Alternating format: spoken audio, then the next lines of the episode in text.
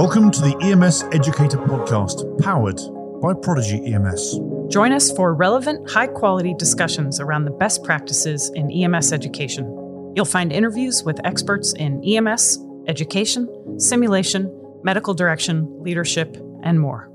Hello, and welcome back to another edition of the EMS Educator Podcast. I'm Rob Lawrence, and if you were listening to the last edition where we talked about bias, we realised that there was so much to discuss. It's such a deep topic. It needs lots of coverage. We elected to come back for part two. And thanks to the miracle of modern podcastology, we've managed to get all of our guests back into the same room weeks after we met for the first time. They're all laughing on the screen because, of course, we just stopped and started again, but never mind. Anyway, let's get on with the show. And of course, to help us get into this is co host Hilary Gates. Thanks, Rob. We are excited to continue this discussion because one of the things uh, that became clear is that while we were talking about educators crafting lessons and activities and growth for their students in the classroom, we also needed to talk about how the workforce in EMS suffers from a diversity problem and how leaders and chiefs and employers can really think about ways to make the workforce reflect what our patients look like.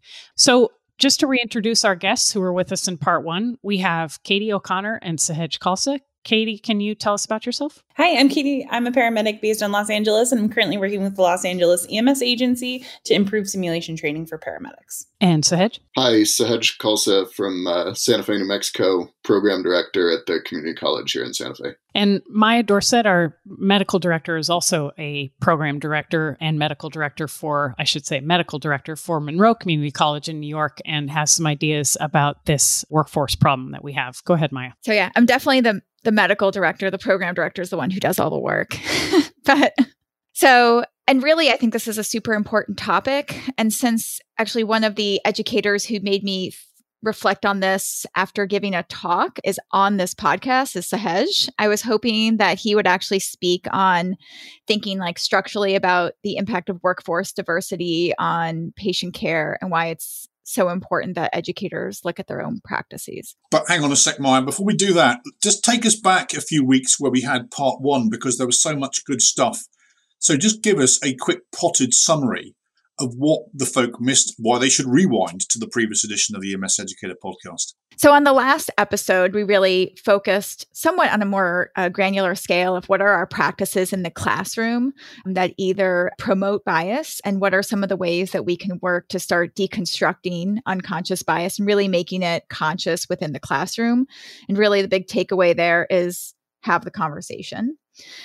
But we realize that, you know, there's multiple level issues here. The first is how are we promoting those biases within the education that we provide in the classroom?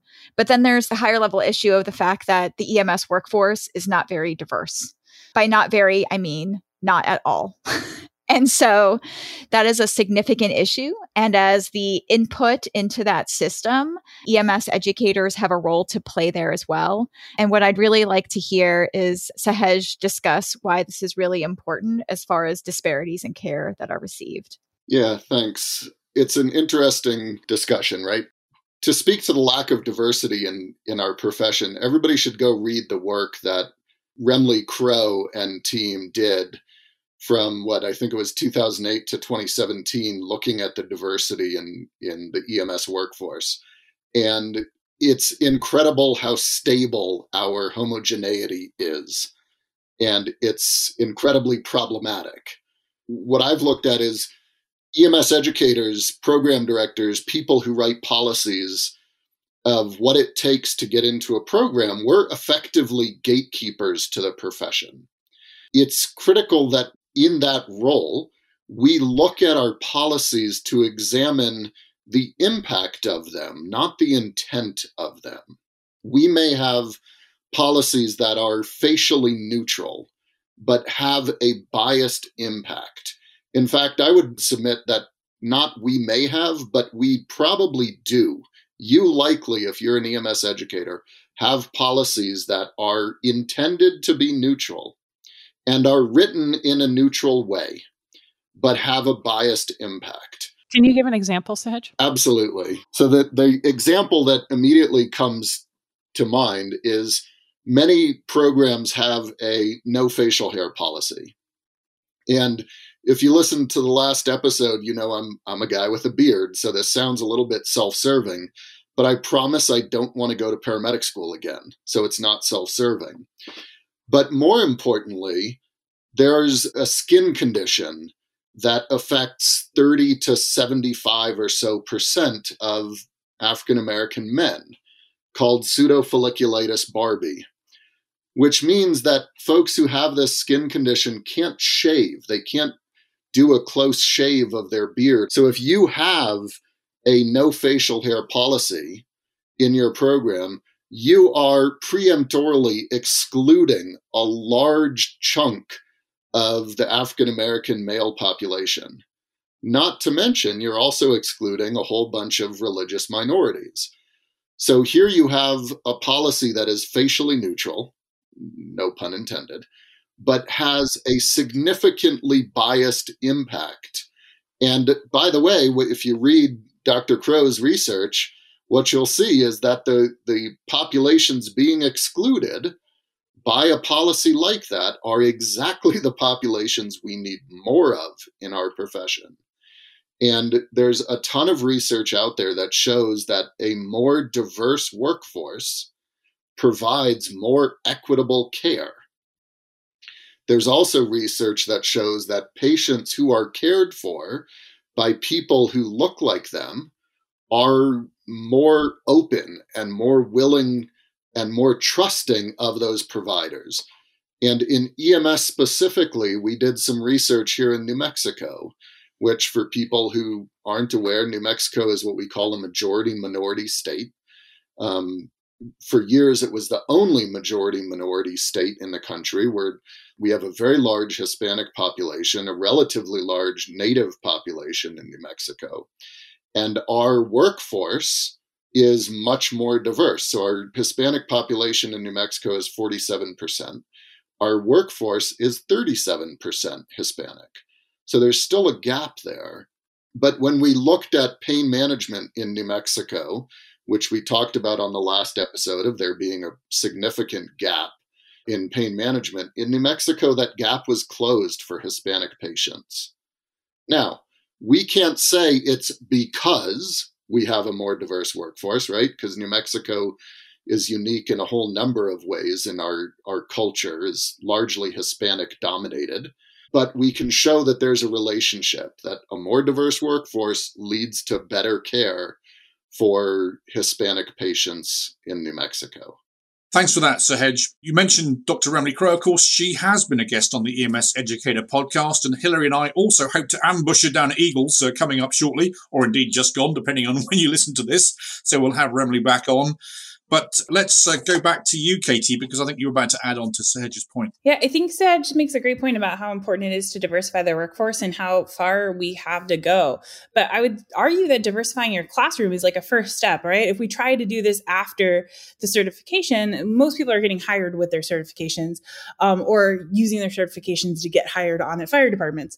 So we really need to think about how we can diversify our classrooms and not just the policies that you, I think are easy to pick out, right? When we think about facial hair, it's easy to pick that one out. But there's other ones that we think about with social determinants of health and how we can actually do that, like social determinants of being able to be a successful student. Sahaj and I looked at whether your address makes the grade. So literally by where you live and the zip code that you live in and the socioeconomic status of that zip code, will you be successful in school? And not surprisingly, because we see this in a whole bunch of other education. Hilary knows it from her primary school education time, but if they're already disadvantaged before they come in, what policies are we doing that make it harder? So, are we requiring that they purchase these really expensive textbooks that half the students throw out when they're finished, or there's going to be another edition published because American Heart made a change, so it's going to be worthless after a year? Or can we have a library of those books? Can we use open education resources? Are we requiring that everybody be on time all the time, even though it's not linked to any outcomes? So you have these policies that seem to make sense, like timeliness is a really important policy. Policy, we're going to say that if you're late once, you're in trouble. If you're late twice, you're in trouble again. Three times, you're out does that actually link to performance? Like if someone's late three times, does that mean they can't be a paramedic? Or does that just mean that their child was sick and they had to come up with alternative means for childcare that day. It has nothing to do with their ability to pass paramedic class that arbitrarily is starting at eight o'clock. When if you were a, you know, working in the industry, you could have sick leave, you could have family leave. Like there's other things that actually exist in the industry that would not have that strict requirement. I started thinking about this within our own paramedic classrooms. And I, I, really started, I'd been pondering it, but then I heard Sahaj give a talk as part of something called the EMS Educators Collaborative. And it made it very conscious for me. And so, one of the things that we did in our own paramedic class when we had high attrition rates is we made the admission criteria for our program stricter by having an admissions exam that required sort of a certain basic level of knowledge within reading, writing, math. And this makes a lot of sense because our paramedic program, in response to sort of employer feedback, is a 12 month program. And we identified that students that weren't successful in the program were students who were not academically prepared for a program that is only 12 months long. And I think this is relevant because a lot of paramedic programs are going to these kinds of paradigms. And so, one of the things that we did that I'd been trying to do is we offer an associate's degree, but the way people tend to do it is they sort of do the paramedic program and they tack on other things, which is not the intent of a general education foundation. So, we opened up a track that said, if you don't perform as well on this entrance exam, we're going to offer you that you can do general education courses through the college before to prepare you. And if you're successful in those, you'll get into the paramedic program. Not surprisingly, disproportionately, uh, students who sort of fell into this bucket were from underrepresented minorities who had a high school education from the the public school district in the city, which is actually you know a great school district. Lots of people who do well in that, but the reality is, right? Like the probability of doing well and being academically prepared is different based on the school district that you graduate from. And the big barrier there is we had at least a couple student and one in particular who declined that as a pathway. And the reason that that pathway was declined is because EMS agencies will financially support students for the paramedic certificate part of the program, but they will not support them for the general education classes that will make them prepared to be successful as part of the program. And you can see right there structurally how we designed a program a particular way to quote meet the needs of employers. We made it so that there's increased academic requirements. And then slowly we've built this down to say we've done a good job. We've decreased our attrition by making stricter academic requirements. But because we didn't prospectively think about the gap that was created for students from socioeconomically disadvantaged backgrounds, right? For the students who could pay, it was not a problem. But for the students who couldn't pay, it was a problem. We've built in the disparity into the admissions into our paramedic program from the get go. You know, and I've recently wrote a grant that just got funded that we'll be recruiting for this year for the AMR Foundation to pay for that initial year of college for two students from an underrepresented minority as a proof of principle to try and convince EMS agencies to recognize the value of paying for a year of community college for that program. And we'll see, we'll, right? That is a change theory. I have no idea if it's going to work, but it's an idea. And I never would have thought of it if I didn't listen to Sahaj say, you need to examine how your policies are affecting the diversity. Because I thought I was doing a good thing by making the, stru- the requirements tighter, but I didn't think about the the repercussions of the good thing I was doing without thinking about how do I actually bridge the gap for the students who need it and the students that I really want to be part of my program and to be providing care for my community. I think that's great. I think it's it's an amazing program. We have a, a requirement to get into our EMT class that you have to be able to do college level English work. For us, it's a class English 109. You have to take and pass that class to enroll in our EMT program. And there's a whole population who don't have that they struggled in high school or their high school didn't prepare them well or maybe english is a second language. There's a whole host of reasons that they may have to take multiple classes to get into english 109 right? And so there's this this concept that's been used across the country called ibest which stands for integrating basic education and skills training. And the idea is to streamline people who aren't, for whatever reason, ready for college level work into a class that will get them into the workforce. But it would require, in a traditional setting, it would require, like you're talking about, a year of community college that most employers don't want to pay for, right? And so, what this class did is it took our EMT class from one semester to two. Our faculty co taught with an English teacher and the English content was contextualized to EMT content. And so it was the same length of time. They would have taken English 109 and then the EMT in one semester, but now they met the same English 109 requirements and the EMT requirements in two semesters instead of one.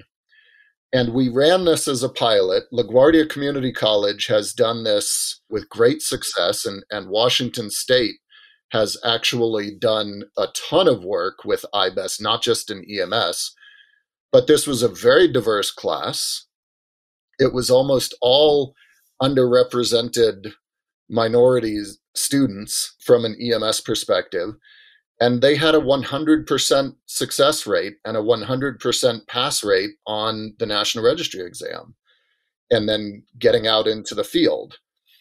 And so for educators look at these type of creative solutions. And then i would say be willing to do what you were willing to do Maia and say this was well intentioned but maybe it had unanticipated consequences so let's re examine and let's try something different. Learning the lessons of what we just learned from our well intentioned intervention to start with. And like we've talked about, this is a lifelong pursuit. I use Buzz Lightyear, right? It's to infinity and beyond because we're going to keep having to learn these lessons um, and and making those improvements as we go forward. From an agency standpoint, too, when you're looking at like how much money does your agency pay as a bonus for people who are bilingual, it, if you want to bring those people in because you have a diverse community, and why not pay the bonus on the front end, right? So you could just think of it and just reframe the cost in a different way. So I'm having to pay the language line or interpreters because I don't have a workforce that can speak the language of the patients in the community. Why not bring people who speak the language of the patients into the workforce and just pay that extra credit for community college upfront? So just a different way of framing the policy and where you're spending the money. It's not different. It's the same pile of money. You're just spending it differently. You're spending it in a different place, like you said, pre uh, front loading. One of the lessons that we all learned during the pandemic was this idea of having grace and pivoting our practices and doing things much differently in our not only in our didactic but also in our practical sessions of our of our teaching. And Katie, I wanted to ask you because you've spoken a lot about this in various places over the last couple of years about what you learned as an educator about trying to treat your students equally and not making assumptions about what they could and couldn't do. I know you've spoken a lot about not only training over Zoom, but also the differences that you noticed when students no longer had to commute an hour and a half in, in LA traffic to get to your facility and instead had that time at home. Speak a little bit about what types of things you're going to be taking from what you learned during the pandemic and hopefully using it to move forward and be more even more successful great question hillary i think there's so many things that i've learned just as an educator and part of it is just like all of i say to everyone i've stepped in so much dog poop, whatever you want to call it, that I just need to let you guys know where it's at because like, there's no need for everyone to have this tracked into the house. and one of the big things is like, you know, when we're thinking about driving in traffic, I used to say, oh, like just listen on the, your drive and when you're stuck in traffic to the audiobook.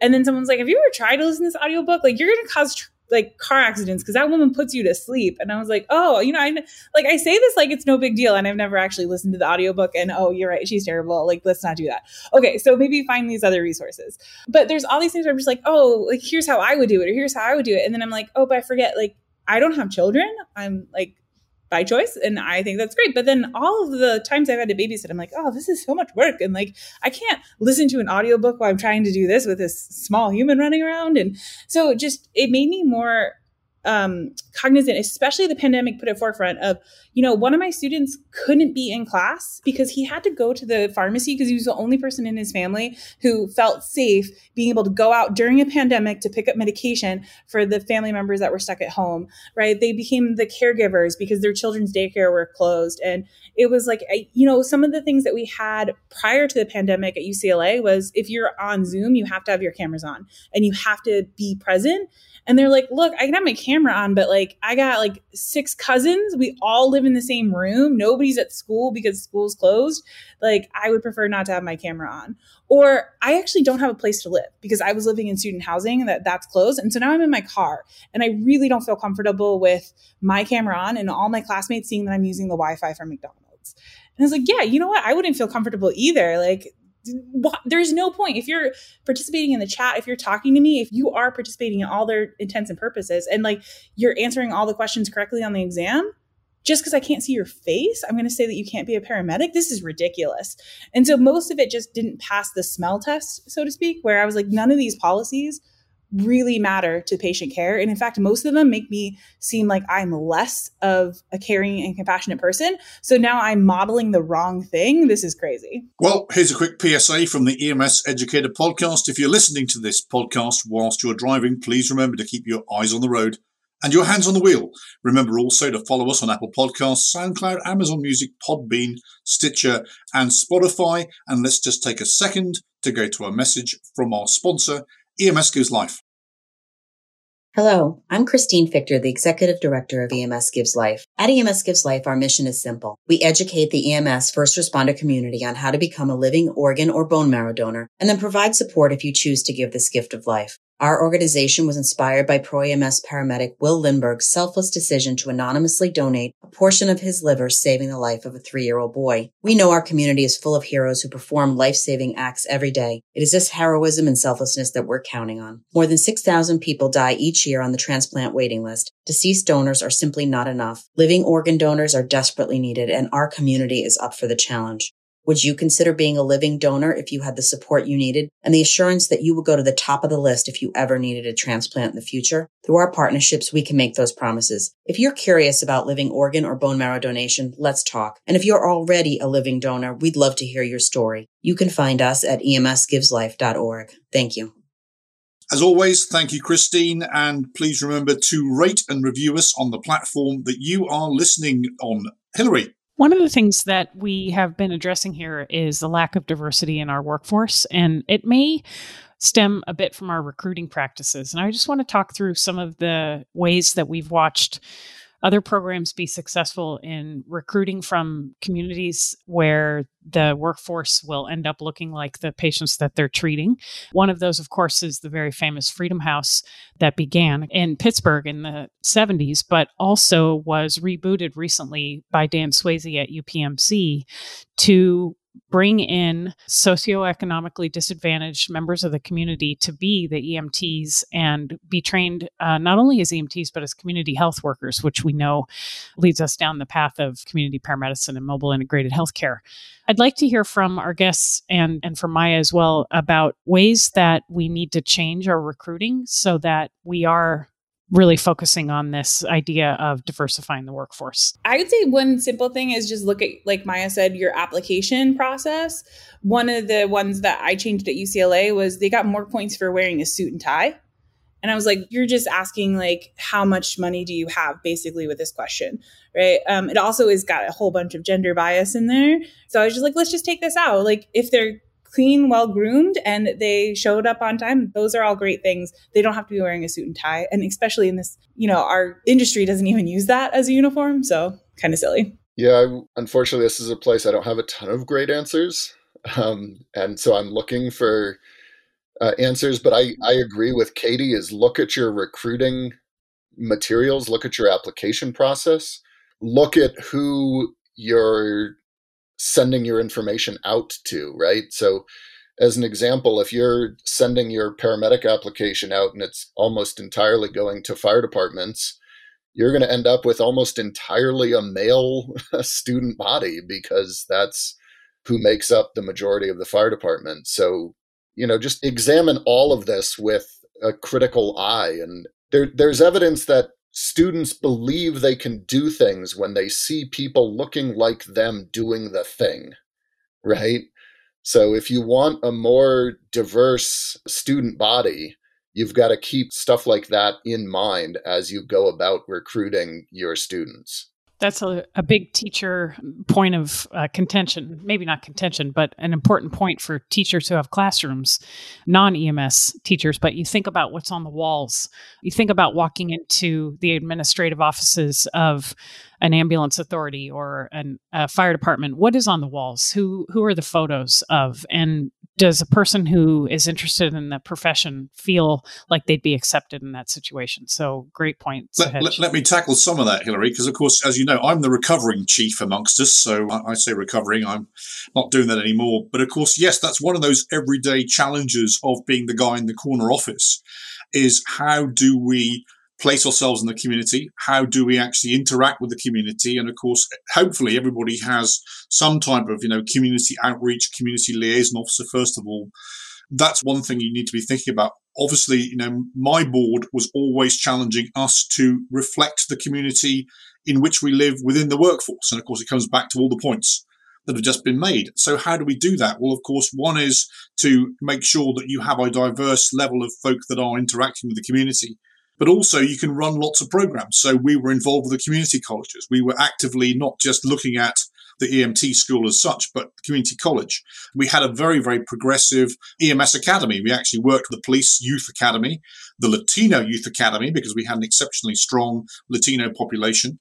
Um, and that was an interesting one in itself, because what we discovered was that uh, our Latino population were very much adverse to calling 911 because they associated 911 at the time with ICE.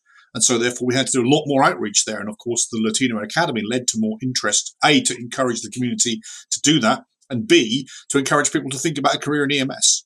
And also things like explorer posts. And so there's an opportunity to run all of these programs where you can bring people in so they can see how you work, to see how they can actually imagine themselves working with you and then going back to serve their communities, no matter who they are and where they are.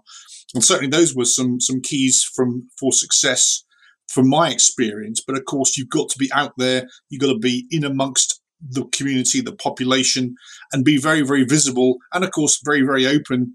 And certainly that, that's my recipe for success. And so if you're listening to this in the corner office, that's some of the things. If you haven't thought of it already, add this to your to-do list. Sorry, you got me on my high horse there, sort of recovering chief corner office stuff. Sorry, back to you. I was going to say, I think one of the important things is thinking about what people are doing with pipeline programs. The the keynote speaker at NAEMSP was last year was Quentin Curtis, who started the Black Fire Brigade. And, you know, I follow them on Twitter and I have to say, it's one of the the highlights to see everybody who's graduating from their program and building a career in EMS. It's people like him who are actually doing the work of transforming our workforce and thinking about what have the pipeline programs learned about what these students need to be successful. Right? It's not just about saying I have high expectations, I expect you to meet them, but really it's how do I support you in meeting the high expectations I know that you are capable of. And the key is that it, it takes support to do that. And so I don't have the answers. I haven't built this program right now. We're just trying to reflect in our area to say what actually exists, who's been successful in building more diverse programs, right? And how do we start building these pipelines? The recruitment starts pretty early. Right. Like, I think it's actually going to start early on um, in things like high schools and saying, while this workforce that you look at who you see responding to 911 calls does not currently look like you. That doesn't mean that is not a potential career. And do you want to care for your community? And how do we actually help you become a part of this workforce? Because we want you to be a part of it. And it's that front that we present. There's a huge amount of work to be done, but I think it's important to recognize people like Quentin Curtis and others who are actually successfully doing doing the work that we can all learn from. Wonderful. As we wrap up this episode, I just want to hear one more time from Katie and Sahaj with the tips that you would give program directors or EMS educators or chiefs or leaders who are running these programs for really helping our students be as successful as possible. Katie, go ahead. Yeah, I would say just what Maia said. What can we do to make them successful? And let's think about how we structure things in order to make people more successful and make things easier for people. There's no reason to put a bar in place that's just arbitrary. So, what time does your course start? Is it starting before the metro opens? That was what we looked at in DC. And we are like, no, no wonder people aren't coming because the metro opens half an hour after our start time. That's ridiculous. Let's just change it. We could just move our start time. So, there's a lot of things that I think if you look at it, like what can we do to make this program easier, it's actually easier for everyone. And by making everyone more successful, you move up those people who most need the help and assistance. Sahaj? Yeah, I echo everything that's been said. And I would add look at your support services. We've had students who don't have food. And I had a student who almost lost his career because he was hungry. And there was a simple fix, which was we have a campus cupboard on campus, but like Katie talked about the start times, the closure time didn't allow our students who took the bus to get to the campus cupboard to get food. So we now have a, a satellite of the campus cupboard in our building that's there for anybody, student, faculty, staff, somebody walking through, it doesn't matter, to get some food. Taking public transit, look at your start and end times of class, as Katie said, with public transit in mind. We had to do that.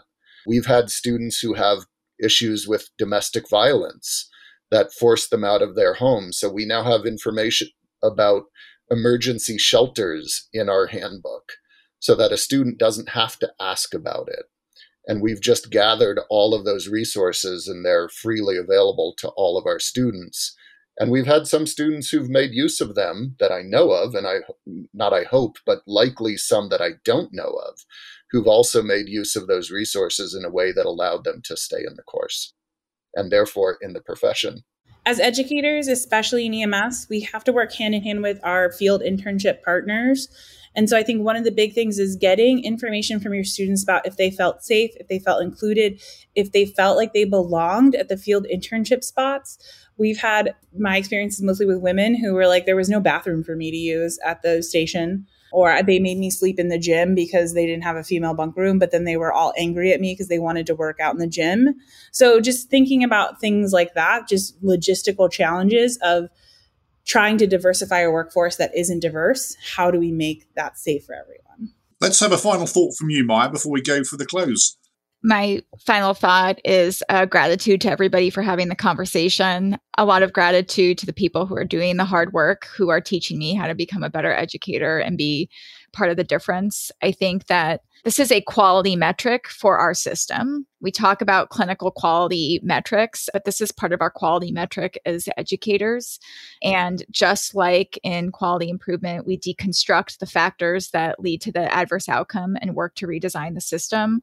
We need to do that to diversify our workforce and make those small changes over time that are going to get us to where we need to be. Excellent, Maia. Thank you so much for that. And just uh, let's talk about some contact details. But first of all, if you were listening to the discussion a few minutes ago about the Black Fire Brigade, you can find that online at blackfirebrigade.com.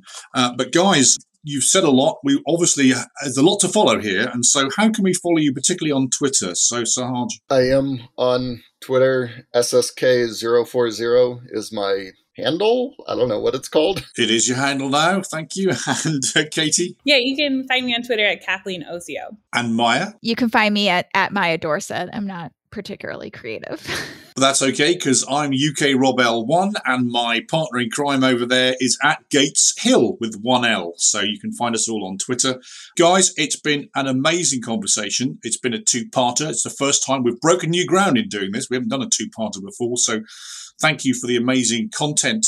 There's lots of stuff to, to ponder on, lots of stuff to think about. And obviously, we'll put some show notes in the, the description as well so we can link into some of the stuff that we've done. I'm certainly looking forward to getting the feedback from folk out there that are listening to this. As I said, you can uh, leave comments uh, for us on all the platforms that uh, you follow.